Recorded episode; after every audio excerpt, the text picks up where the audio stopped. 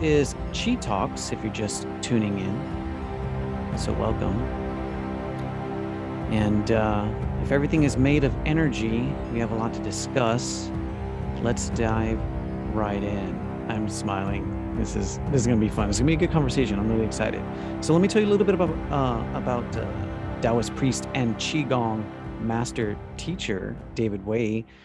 David was born of a single immigrant Chinese mother in the heart of Richmond, California. David was no stranger to the threat of violence. As such, he studied martial arts as a youth for self defense with other kids. Later, as an adult, his practice of martial arts evolved from a play of passion to a pursuit of purpose for David. Kung Fu was less about self defense and more about self discovery. David's Kung Fu journey spanned the entire world, most notably to Wudang, China.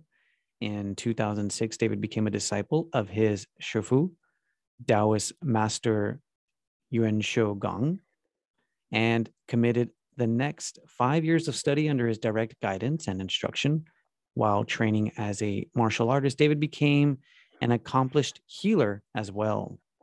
He has since taught Taoist medicine at the American College of Traditional Chinese Medicine in San Francisco, acupuncture and integrative medicine college in Berkeley, and the Academy of Chinese Culture and Health Sciences in Oakland. In 2012, he created Wudang West as a nonprofit service platform to better share his skills with the world. Currently, David enjoys his days as a full time teacher, healer, husband, and father. Welcome to the show, David. Hey, dude, you're a pro. that's probably the best introduction that's ever been introdone. You're pretty good at introducing. Good job, man. How are you feeling this morning? Hella good. I'm drinking some commemorative tea and I'm talking to an old friend. And uh, according to Confucius, there's nothing better right? Seeing old friends from afar, practicing what we know. Yeah. Who would have thought Confucius? Uh, you think Confucius envisioned a world where we were uh, visiting in this way? Oh, of course not. this platform, this technology. Interesting though, yeah. huh? But I see you, you see me, right? Quite handsome. You got a fancy mic too, man. You're legit. I just got a fancy backdrop. Well, you do know this is going live over the radio here up in in, in Humboldt. So this is uh this is the platform we're currently using and uh here. Yeah. Nice. That's why you're talking about the weather. That's hot. Yeah, so you'll be talking to uh you'll be talking to the people here in the hills. What up, hill people? Redway, Garberville. Actually, yeah, it spans um Eureka, Laytonville, Shelter Cove, Oh, for real? All the way up there? Yeah. yeah okay. Yeah. I got homies up in Arcata. well, let's see. You know, there there's a lot to discuss. H- how do you how do you discuss the Tao without saying what what, the, what the Tao is? That's so funny. I took a class on Taoism in college, and for the final report, I, I turned in a blank paper. Uh, how'd that go? I had my real paper too, but oh, got you, got you. I was cheeky with it. That that's funny. That's good. My well, said had he had seen that one plenty of times before. Oh, really? Yeah. well, I, I, I, as you've probably heard, uh, you know, people are going to hear, and listeners are going to hear the the humor the humor in in in the Tao through uh, through the through David today. Are, are are are all Taoist priests quite humorous? Um, most of them are handsome or pretty. You know, uh, uh-huh. it doesn't have to be gender specific. They're beautiful people, uh-huh. and uh, a lot of them are clever and witty, mm. and uh, I wouldn't say they're all funny, but most of them have a way to surprise, right? Mm-hmm. And they they tend to see things differently. Uh, that's probably one of the bigger traits of Taoists is that we have odd perspectives on things. Mm. And Well, um, by mhm. I was gonna ask you to take us to to to Wudang. yeah, okay. So Wudang Mountain, before it was Wudang Mountain, it was Taihesan, uh, Grand Harmony Mountain, and Mm. uh, it became Wudang Mountain at some phase and some emperor that you know they change things up as they do. But beautiful, beautiful pilgrimage point. Wudang is to Taoists as Lhasa is to Tibetans, or Mecca is to uh, Muslims, or Sedona is to hippie white girls. You just have some spiritual destination point where you know your spirit calls you to go, and all cultures you know, have something. Right? And so for Taoists, Wudang is that. Uh, Xuanwu is the god of the north, often depicted as a snake and a turtle. And um, he ascended to heaven and became an immortal from Wudang Mountain. He has a similar story uh, to that of Buddha, right? He's like this crown prince that gave up the throne in pursuit of spiritual endeavors and uh, became enlightened. And if you're familiar with the classic movie of Crouching Tiger, Hidden Dragon, or the iconic scene, spoiler alert, where the girl jumps off the mountain, that's actually based on a true story of Xuanwu when he uh, sheds his physical form and ascends up into heaven. Oddly enough, they Hmm. even tell that story on an episode of Ancient Aliens too. Uh, Mm. but um, at any rate, yeah, Xuanwu is uh, associated with Wudang in the same way that Bodhidharma would be associated with Shaolin. Uh, they have these patron deities. Uh, Xuanwu is the patron deity of Wudang Mountain. So yeah, uh, famous, famous cultural uh, pilgrimage point, spiritual point for Taoists. And uh, Wu Tang Clan, can I cuss? They're not in the F West. We can't. You can't see. Good thing I asked, and good thing I stepped Um, on the brakes. You know, I was gonna ask you. I was gonna actually mention that at the beginning of the show, just to just to let you know. But I'm glad you asked, so I'm glad we took care of that. Oh, dude, I'm potty mouth, so you know, good thing. Watch yourself.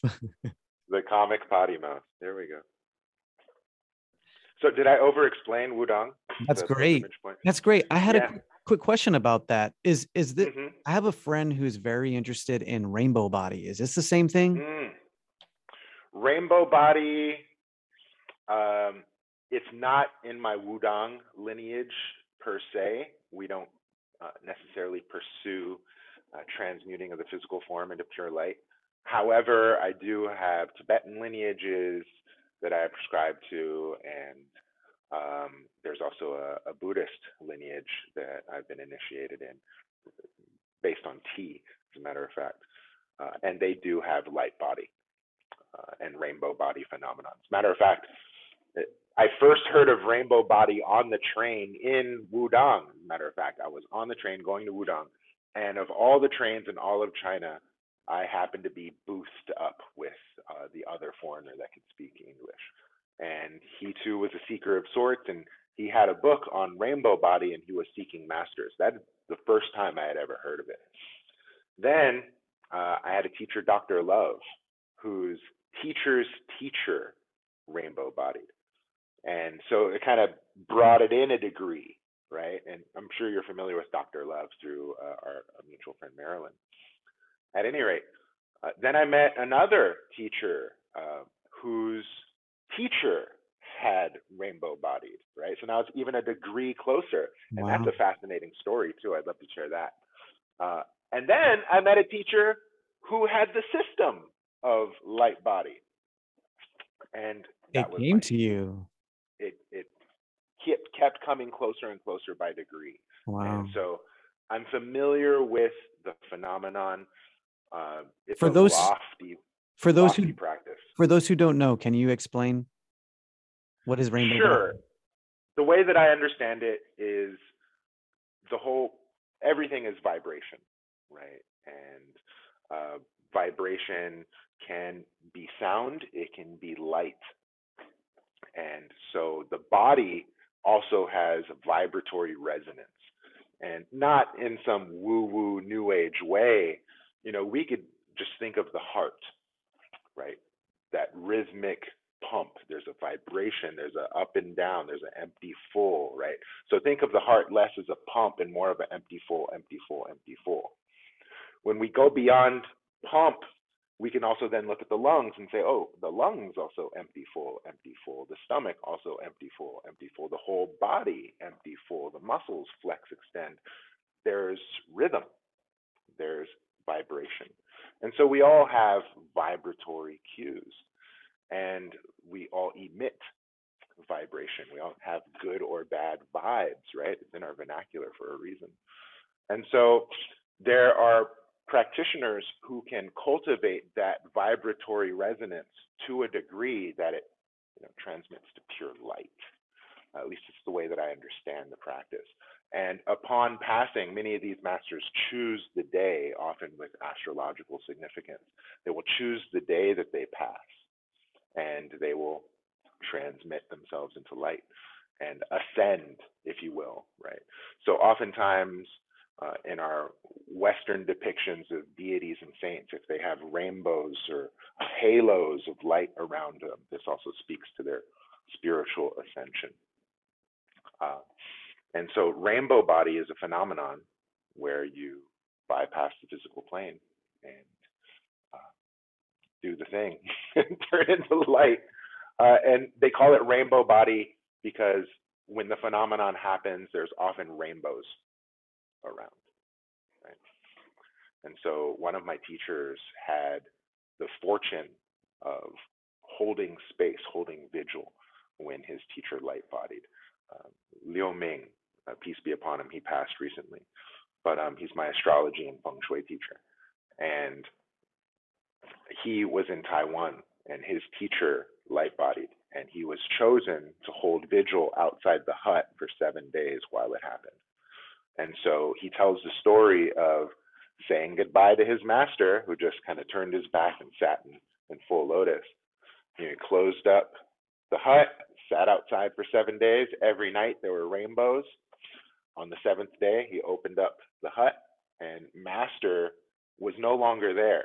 The clothes, like, you know, as if they were starched, you know, were there uh, as if someone was actually sitting inside them, but there was no physical form inside the body. It was just like this shell of clothes. And uh, his kung fu brother or his spiritual brother uh, just grabbed the clothes and shook them out, you know. And uh, apparently they they cut them into little squares. Hmm. They cut the fabric into little squares and they passed it out to the town and gave it to all of the village people as like good luck charms, a talisman. Uh, my teacher Liu Ming happened to save one of those relics of the fabric and he submitted it to some lab where they did all their studies. And apparently it had like dinosaur DNA, some, some weird thing like that. Uh, and then the scientist was fascinated. He was like, "This carbon dates to some. Uh, where did you get this fabric? this is fascinating." And then Ming was like, "Oh yeah, it's my teacher." So rainbow body. Uh, odd that you brought that up. Yeah. Are you trying to rainbow body, my friend? Is that well? I have a good friend who speaks of it, and he's he's chasing it down with a club. So, uh, got it. Yeah, I'll, I'll have to send this to him. But yeah, I yeah. Thanks for taking that that tangent tangent with us. Fun, yeah. I mean, I could talk more about rainbow body. There's a lot of rainbow body stories, but that's interesting. I'm sure you had other stuff you wanted to talk about. I have a, I have a lot of questions. Um, if you if you're just tuning in, it's uh 917. You got to tune to the mud. And uh, I'm Javi. This is Chi Talks. We're talking with uh, Taoist priest um, David Wei. Well, I really want to, you know, on your website you say you bring the mountain to you, and I really like this this concept uh, for those who have not experienced, uh, quote unquote, the mountain.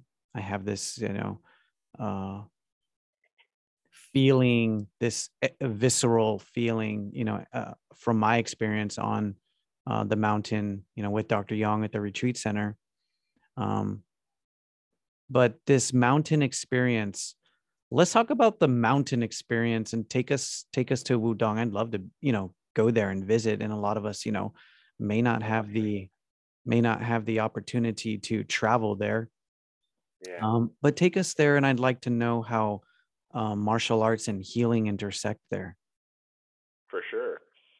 Um, the mountain life, we bring the mountain to you. It's less of this physical thing, right? Ain't nobody carrying no mountain in my pocket or nothing like that. Yeah. I right. Have, I don't have like right, pockets right. under my shirt. Like, hey man, I got that mountain for you. Right. Uh, it, it's nothing like that. Mountain speaks to tempo and pace. Right. Uh, there's a saying, uh, "san sang yi nian san sha shi so as to say, on top of the mountain one year, uh, on the bottom of the mountain ten years. Uh, the way that translates is uh, when you're on top of the mountain, life is such that a year passes, okay, you age one year. But when you're off the mountain in the city, uh, life is such that when one year passes, you age 10 years. And so uh, it speaks to just the tempo, the, the literal rat race that we all have to, to navigate. And so to bring the mountain to you, it's it's less of the physical practice or the physical mountain. It's it's more the the tempo, the pace of the mountain. Um, you know, slowing down, engaging your senses, smelling the air, uh, feeling your feet in your shoes, uh, feeling the air on your skin, observing the colors as you walk and traverse your, your path. Uh, you don't necessarily have to be on the mountain to take a mountain pace. And so when we say bring the mountain to you, uh, it's really just inviting people to slow down. often needed. Mm, off, off the mountain. Now, that's I, I I didn't i didn't think you were gonna you were going to mention that or say that but i totally agree with that and and i think that resonates. Um and so this is what you try to bring to to people um in wudang west with wudang west huh Ish, you know, among other things. Um, I have a clinic practice, and let's say someone books an hour with me. Well, the first half an hour, we're drinking tea. And oftentimes I'll get a client who's like, when are we going to start? And I'll often chuckle and say, well, I've been working with you this whole time. I've been diagnosing you. I've been assessing your posture, your gait, your tempo. I've been smelling you. I've been seeing how you respond to things. I've been noticing what you taste and the stories you tell and the perspective you tell them from. I'm working. I'm observing a lot. We have begun. And if, if if you can't slow down to receive a moment of tea before your session, like what are my hands going to do? What's a needle going to do? What are my herbs going to do? Uh, so I want to invite people to slow down. And oftentimes, just by virtue of slowing down, the heart rate goes down, the blood pressure goes down, the blood sugar regulates, the cortisol regulates, the shoulders relax. You know, so many symptoms alleviate themselves on their own accord just by chilling out. and so, yeah, uh, tempo and pace, uh, that's the medicine. Um, so that's how we bring the mountain to people. and and so is tea a bridge in a way is is, is this one of the aspects o- of tea Can be. yeah Yeah, it can be. In Buddhism, they talk about the 10,000 Dharma doors, you know, and so tea, it's just, it's just another access. Uh, it, it's an access to slow, right? Because what? I got to wait for my water to boil. Uh, if I want to take the time and make it a ritual, uh, Uh, I'm going to smell the tea. I'm going to taste the tea. I'm going to take sips slowly in small cups. I'm going to feel the warmth go down and I'm going to trace it to see how far I can follow it. I'm going to observe my body and how it receives this experience, right? It's it's not the thing, it's not a thing, it's an access to a thing, right? It's it's an access to slow. It's a platform to which slow can happen. And coffee could very well be that too. Like in European coffee culture, my goodness, they spend the whole afternoon you know, one small cup of espresso will last them an hour and they just talk story, uh, read the paper, journal, draw. You know, there's a slow culture. Whereas coffee culture here, Starbucks culture, you order from your phone, you pick it up at the drive through, you pound it in your commute, you're texting and all the while. you know, there's there's a multitask and for for some thought of efficiency or productivity, uh, but it's a fallacy. It's, it's BS. You know, the the real treasure is slowing down. It makes me think about having to make my fire in the morning, and I think also to uh, to connect with the that tea example. Um, probably in ancient times, you had to go fetch your water, Mm, right? hmm That that'd be another uh, prerequisite, if you will, I guess, or another uh, aspect of of the another phase, I, I guess, before you know the tea. So Yeah. um, I think of uh, chopping wood, carrying water. I so you know, in order for the, for me to get heat, I gotta I gotta chop wood. Thankfully, I've got some technology to to bring the water to the to the faucet to the tap, but to to get a comfortable place, you, know, you gotta chop wood and and uh, break up sticks, make kindling, and slowly build a fire. There's something to something to those processes that you speak of where uh, now just with the push of a button, it's all there. hmm Yeah, and those are definitely things that are um, modern people problems, right? World, first world problems. Uh, and so, thank you for for living that. And I think we should all, you know, appreciate where our water comes from and where our food comes from. You know, one of my dear friends, he said, when we eat food, we didn't grow and drink water, we didn't fetch. Uh, we kind of lose touch with uh, our relationship with Earth. And so you know, you're up there doing it. Hey, hey, it, it makes me think about this this notion and this idea of uh, um, misinformation in the word and how and how it's used and and now it's entered our consciousness. And when you think of i- in this regard, water, um, heat, light, and if we are conditioned to think that it comes from the push of a button in a way that we are misinformed. Yeah. That's just a side thing. Mm-hmm. Okay, ask me more questions. Oh, Wudang. Okay, so Wudang, uh, often associated with Kung Fu, often associated with martial arts and healing. Thing is, it's not a dojo, it's not a hospital, okay? Wudang is a temple. And so, uh, first and foremost, Taoism. First and foremost, uh, you know, it's cultivation, practicing and, and developing this view. Right? Earlier we spoke to Taoists. Uh, we really value the perspective, the worldview, belief set. And so, you know, first off, it's that.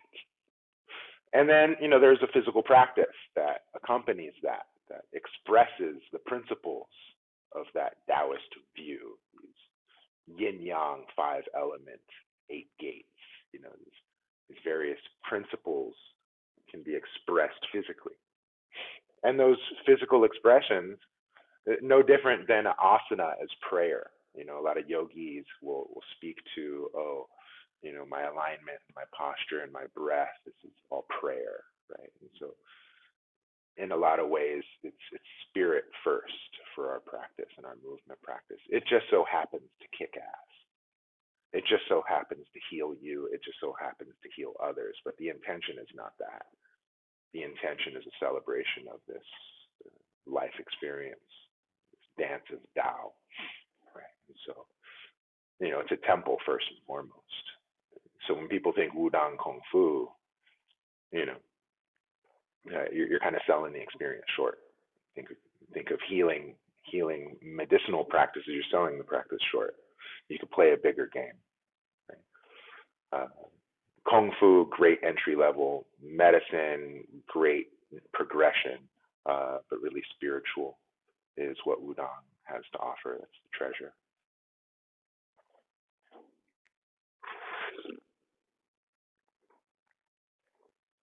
Did I lose you? no, and and the main, so you would say that the main principle uh, at Wudang that is celebrated is, is Taoism. Absolutely, 100%. And then Taoism will express as martial arts, as medicine, as herbs, as nutrition, as music, as astrology, as feng shui, as geomancy, as whatever Taoism has to offer. It's all rooted in yin yang and five elements. Give give us just a little crash course on on on Taoism. You know, you've you've just um, you've just you just mentioned all of these aspects of Taoism, but what are the you know the underlining you know principles of, of all these things? And then um, we just want to hear we just want to hear it from you. You know, the Taoist priest. Right on. Well, my my teacher, you know, I'll um, pass off to him to lighten my my liability a bit. Uh, he would just say, "Enjoy life." Enjoy life. If, if everything's whole, if everything's complete, uh, what's the point of practice? What's the point of cultivation? Uh, you know, many of us will seek Taoism because uh, I want to make sense of something, or I want to fix something, or I want to heal something, I want to remedy something, I want to I want to grow in some way. I want to change something. I want to transform. I want to be something that I'm not. I want to experience something that I ain't. Uh, it's people will seek Taoism for this. People will seek drugs for this. People will seek anything for this, right? But those who seek Taoism uh, may come to find that there's there's no pursuit, there's no evangelizing, there's there's no aim. Uh, it's a path with no destination. It's, it's uh, you know, my teacher would just say, uh, enjoy, right? Uh, enjoy sun, moon, enjoy night, day, enjoy uh, up, down, left, right, front, back. Um, probably the most Taoist experience I could relate would be from my mom. Okay, my mom, immigrant mom, as you as you mentioned, and she was knocked up by a businessman, and uh, she raised me by herself, and she drove herself to the hospital when her water broke, and such a struggle, such a hardship to to do that alone uh, and now that I'm a father and I participated in the process of my childbirth, like I can't imagine my mom having to do that by herself.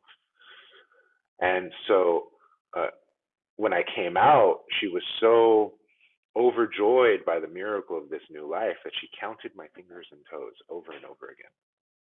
Mm. She's like, oh my God, oh my God, 10 fingers. Oh my God, 10 toes. And then let me double check. Oh my God, yes, there's, there's 10 fingers. Oh my God, there's 10 toes. And just over and over and over again, almost kind of crazy person, just recounting compulsively, counting the fingers, counting the toes, just overjoyed that there's 10 fingers and 10 toes. And I relate that to Taoism because it makes sense for the mom to do that for her child. We rarely think to do that for ourselves and just be so enthralled at the miracle of 10 fingers and 10 toes and that we can control them and we can feel from them and we can engage our surroundings with them. So if you were to ask me about Taoism, eh, just enjoy life, uh, you know, right here, right now. Amen. It's funny because I, when I was preparing for the show, I was and I and I was looking at your bio, read your bio. I'm like, wow, let's interview your mom. And it's funny, you know what I mean? You know, California immigrant mother, mm. uh, single mom. Yeah, so I had that thought. So I'm glad that you mentioned her actually, and so many things came up when you when you were just giving that story.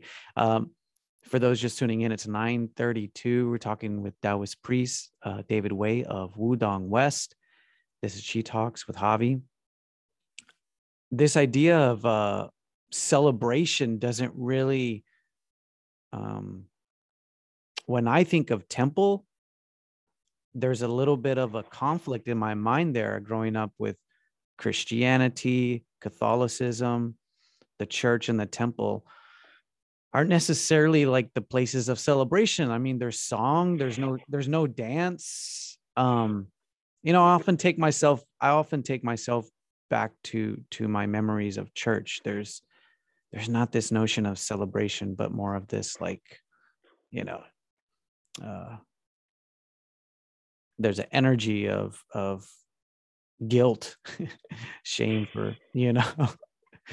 but I like this, I like this idea of celebration in the temple and at the pace on the mountain with this notion of chopping wood, carrying water, counting your steps, you know, to fetch your water, counting your steps, bringing back the water, counting the, I don't know, counting the moments to the at which you're, you know, to the time your water boils. Uh, and it makes me think of my training process.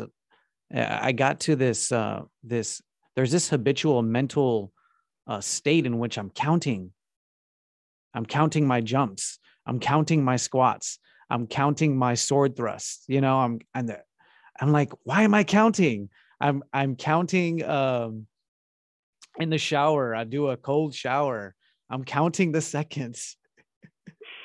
there's this, there's this, but it but my counting comes from a habituation of training, you know. So it's I, I I'm I'm I'm reflecting uh, a little bit yeah. right now. Yeah.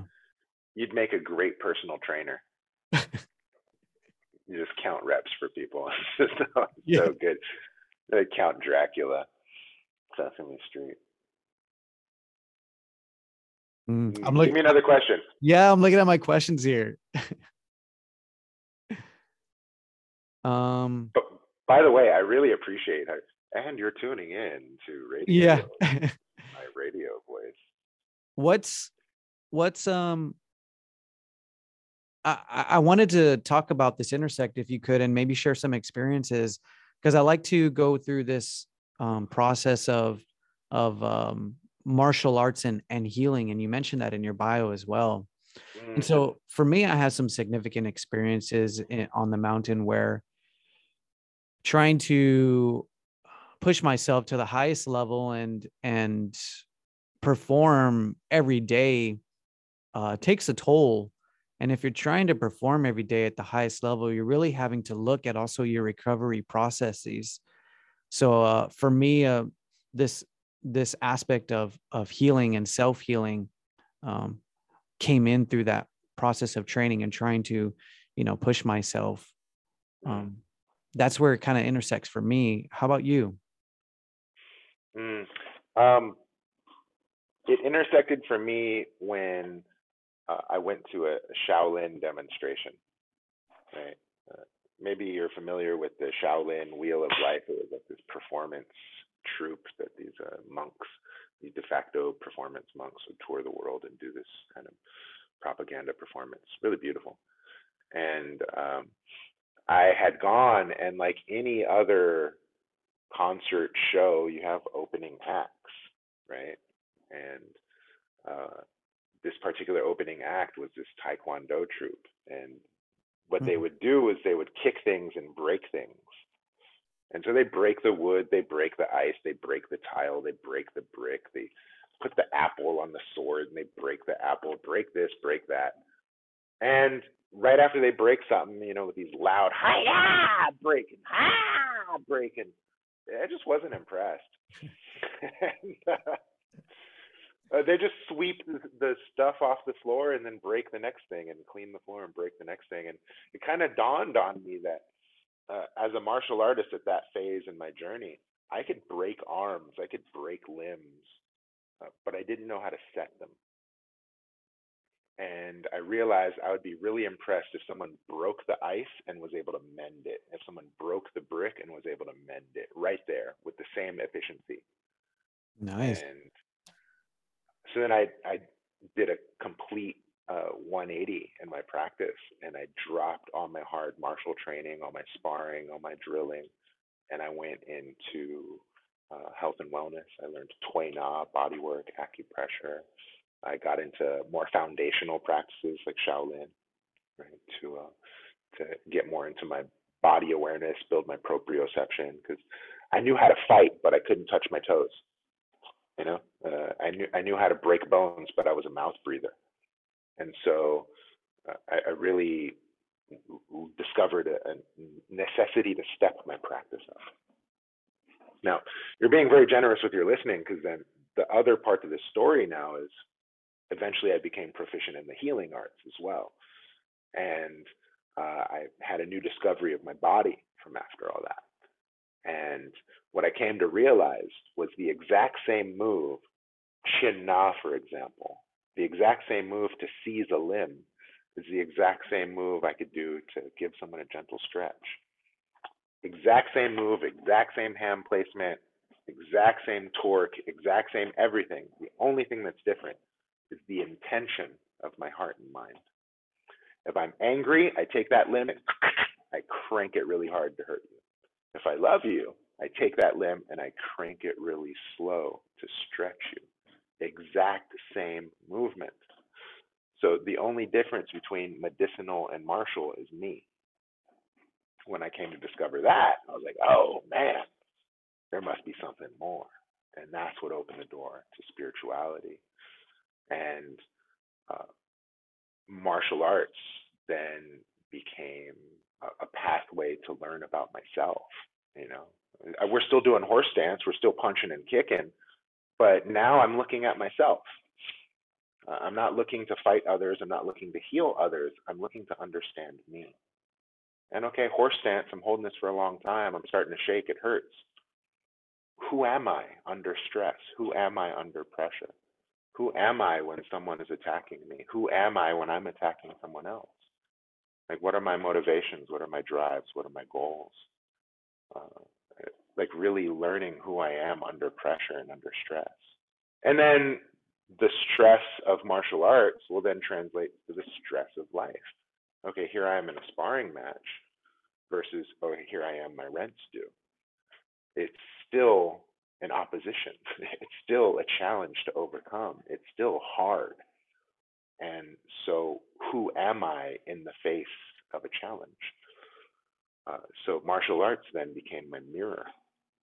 So, I wanted to push myself harder and harder, as you said earlier, you know, experience the peak of your potential, or I'm paraphrasing. But uh, I wanted to push myself harder and harder so I can learn to keep my cool under harder and harder circumstances because I didn't really, in the end, you know, I'm not punching and kicking like I was, but I am enduring hardship with grace. I am overcoming obstacles with a smile. Uh, I am, you know, enduring my hardships with some humor, you know, and so I think that's where the spiritual, because we still got to chop wood, carry water. Uh, do you dread it or do you enjoy it? You mentioned uh, Tui Na and uh, Chin Na. Can you just explain uh, these terms and and you can? oh yeah, sorry jargon. Yeah, people of Humboldt and uh, Eureka. You don't know what these terms are, Tui Na uh, translates to brush and grab, and it is the traditional style of massage and body work. Chin um, you know, I forgot that uh, I was actually speaking to a crowd and not just Javi. Uh, but Chin Na is the seizing art. It's uh, likens to grappling, and it's a specialty of Javi's teacher. And so uh, Chin Na is the martial, and Tui Na is the medicinal. You you mentioned uh, my teacher, Dr. Yang, and I, you know, I think it's interesting because you had this discovery of Chin Na as a martial arts move that can be used uh, a lot of times it was demonstrated as a movement to kill but you went through this process as wait this is a movement to also heal and you said that the the difference between killing and healing is you and that wasn't necessarily a lesson that was given to me but maybe the the conditions were created so that I can discover that on my own as well. Mm. Yeah. So do you give this do do you I don't know, do you do you spell this out for your disciples and your students? Or? Yeah. Yeah. Okay. Yeah. Yeah. Yeah. Yeah. Yeah. Gotcha. Absolutely. Um, and uh, it's part of our kind of progression. You know, people will naturally come to me for either movement or medicine. Right? Uh, then we eventually progress into more mantic arts, um, like astrology, feng shui, palmistry, because the idea is okay, I want to learn how to move my body, martial, and learn how to maintain my body, medicinal, right? Now I can move and maintain. Where am I going? What am I doing? Right. So we get into mantic arts and giving giving a sense of purpose, belonging. You said mantic? And mantic, yeah, M A N T I C. Oh, I, ne- I never heard this term. Mm, welcome. So then, uh, movement, medicinal, mantic. From there, when you have uh, awareness of self, uh, maintenance of self, and direction of self, we call this baseline sanity. Okay, you're you're human. Welcome to humanity. Now, okay, now we can learn some martial. Now we can learn some um, meditation, right? Uh, people like M&Ms. I like M and M and M and M and M. Right? Movement, uh, medicinal, mantic, uh, martial, and uh, meditative. And and how do you define mantic?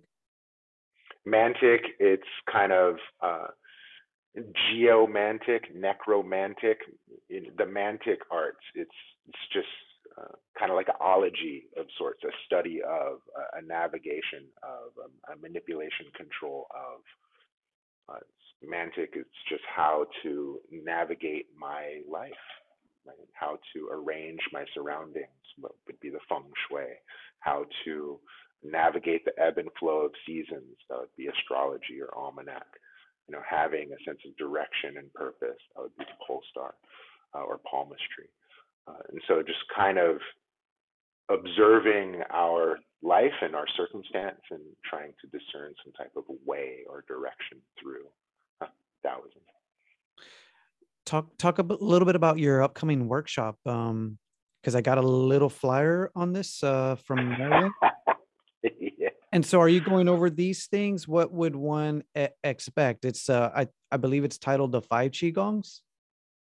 You know, I often joke. I say, I don't care what you call it. Call it whatever you want. Call it Chinese yoga. Call it, you know. Uh, sure. What, have you ever heard of those uh, Deepak Chopra bullshit generators? Oh, I let one slide. All right. Well, we're going to apologize to the audience, and I'll do the appropriate paperwork.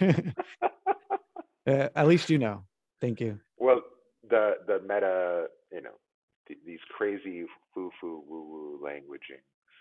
Uh, it's like call it whatever you want. I don't care what you call it. I'm going to teach the same thing. I'm going to teach principles: good circulation, good health, long tendons, long life, healthy body, healthy mind. Enjoy yourself.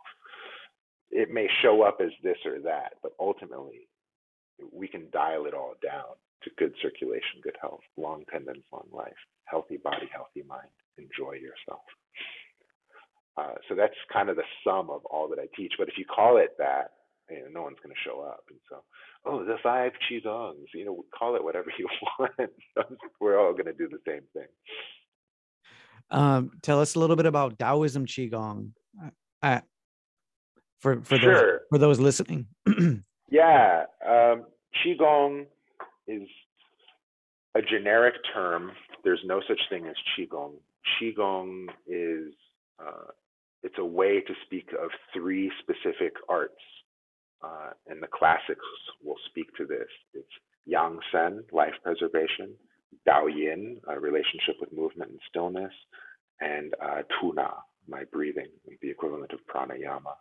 And so these three things together, right, my life maintenance, my breath, and my movement, qigong Okay, uh, qigong in and of itself is a generic term, right? And uh, it's at any rate, so Taoist qigong then it's one of three categories. Uh, qigong is typically separated as either Buddhist, Confucian, or Taoist. Buddhist qigong, it's going to be towards the aim of health for sake of spiritual awakening, enlightenment, and, uh, and cultivating the heart, compassion, uh, Confucian Qigong is going to be more, uh, it's my contribution, it's my civil duty, it's my contribution to community to keep myself healthy so I'm not a burden on the system, right? And so health maintenance for civil order, that would be Confucian approach. Uh, and then the Taoist approach would be kind of like a, a systematic, um, scientific method, if you will, uh, specific for one of five aims in Taoism, you could either go for healing, where I want to nourish my body and be healthy. I can do medical, where now I'm applying it and making someone else healthy. I can be martial, where it's like iron body, iron palm, light body, whatever, you know, uh, making my body impervious to attack or uh, able to attack better, right? Martial qigong. Then you have your sexual qigong, which is likened to tantra, but it's less about performance. It's less about having or crazy orgasms. It's it's more about fostering healthy relations, um, boosting fertility, uh, boosting healthy libido, uh, and fostering healthy relationships uh, with oneself and with others, uh, nourishing yin and yang in essence. Uh, so that would be the sexual tantric arts. And then you have your spiritual arts, and this would be your internal alchemy, your neidan, you know, for the purpose of uh, enlightenment or light body, if you will, to tie that back into the conversation. And so there you go, long answer. There's no such thing as Qigong. but if you are going to use the word Qigong, there's typically three categories. And when you speak of Taoist Qigong, there's typically another five.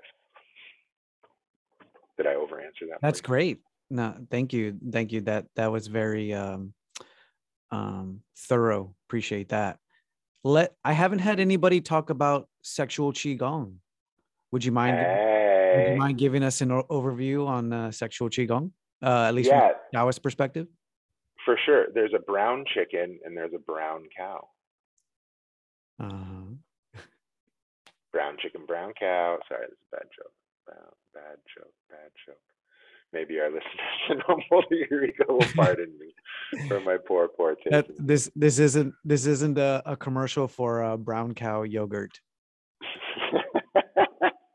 So uh, to sum it up, I will draw a parallel. Kama Sutra, right? When we think Kama Sutra here in the West, uh, an average college level mind will think of how many positions I can uh, have sex in. It's a very immature, limited view of what's available to the practice of Kama Sutra. The way that Kama Sutra was transmitted to me through my yoga line, I had some yoga training. Kama Sutra is the entire relationship between male and female.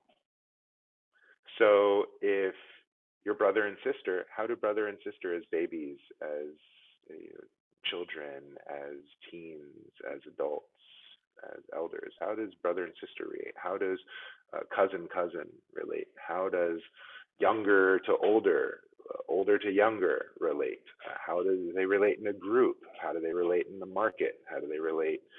You know, it's how do male and female get along? And of course, there's relations of marriage and intercourse and uh, reproduction. Uh, however, if you were to ask anyone here in the West what's Kama Sutra, they probably just talk about the sex positions. They wouldn't talk about how you, how far you should walk together in the market. right? They wouldn't talk about when it's appropriate to hold hands, when it's not. They wouldn't talk about uh, learning music to serenade your partner they wouldn't talk about that aspect of Kama Sutra. Right. And so, in the same way, when we talk about Taoist sexual arts, you know, it's really easy. You know, no shade to Mantak Chia. I spent uh, some time with him in Thailand. I, I, led a tour with him in China. Mantak Chia is a great guy. Uh, however, he also marketed the multi-orgasmic male and the male sexual secrets uh, you know, it kind of leads to this conversation of, uh, you know, uh, youthful sexuality. And that's attractive, of course, but it's also a very limited view of what's available. And so um, there's a lot of sexual trauma in our culture. Uh, most every male that's been circumcised, uh, some three out of five females have been sexually abused or assaulted uh, sexual abuse is prevalent in our culture. And if we had practices that got us to understand ourselves more, then maybe prostate cancer wouldn't be so prevalent amongst males. Like three out of four males will develop some degree of prostate cancer. Some three out of four women will develop some type of cyst, polyp in their ovaries, fallopian tubes, or uterus. Uh, it is very, very common because there's so much trauma, so much uh, ignorance, so much taboo around you know a foundation of our human experience is our creative reproductive capacity. And so, you know, you mentioned your experience in the church earlier. It's, it's almost been demonized to an extent, you know. And so, when something is so necessary for life and it's so vilified, that creates some really crazy mental uh, confusion, you know. And so, uh, as an aspect of life, it should be explored, it should be understood, it, sh- it should be uh, cultivated. And so, Taoist sexual practices uh, are foundational to a lot of our other practices. I really appreciate that perspective. The idea of celebration should be uh, should coincide with the notion of education. Um, mm and I think that yeah, that takes place in the temple, and rightly so. Um, and then, it, it, interestingly, you note you you noted that the Kama Sutra essentially is a building of a society. If you're if you're teaching norms, mm-hmm.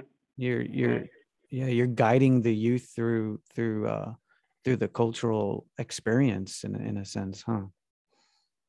Yeah, and in many ways, you know, to an American listener, they may say, "Oh, that's so restrictive," and at the same time, it's it's also uh, a social lubricant. It allows for smooth social interactions when everyone kind of has an understanding of their contribution to the whole experience.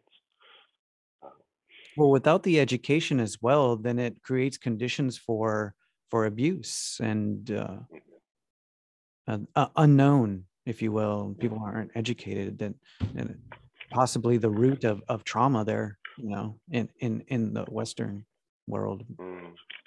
Well, David, um, final words, final thoughts. What's, what are you, how are you helping people these days right now? Just, uh, helping to celebrate the hardship, you know, and the hardships that we're faced with. Uh, you know, and, I serve. And how can people, and then how can people reach you? Don't. Reach me. That's my favorite answer to that question. I go on a lot of these podcasts, and inevitably they're like, "Where can people find you?" And I don't, don't look for me. I'm busy enough. I'm busy enough. Who do you redirect to? You, Javi is great. Yeah. Mm-hmm. Okay. Well, final final thoughts. final thoughts. Enjoy life. Slow down. Uh, have some tea. Hug a friend. All right. Well, I do. I will point listeners to Wudang West. Sure. Wudang West dot. Com. I do all the updates myself, and I haven't okay. done it in a couple months. Okay. I like it. It's a good, great website, and I realize that you also have some some instructors there as well. You've you you've accepted some disciples. Yeah, I took on I think it was 13 disciples last year. Wow, yeah, yeah. Good, good, good, good. Well, if if people want to also participate in this upcoming workshop that you have, uh, is this wudangwest.com a good place to to yeah. no? No? Oh okay. Marilyn well, marilyn's my host little river oh is she? Okay gotcha gotcha gotcha. If more people want information on this workshop where is this going to be in the bay area? Uh it's going to be at my house. Okay uh, I'll ask people to contact me if they're interested. TalkingChi at gmail.com and we can point you there. This is Javi. Um, show is Chi Talks, and I was uh, talking with uh, Taoist priest, Qigong master teacher, uh, David Wei uh, from WudangWest.com.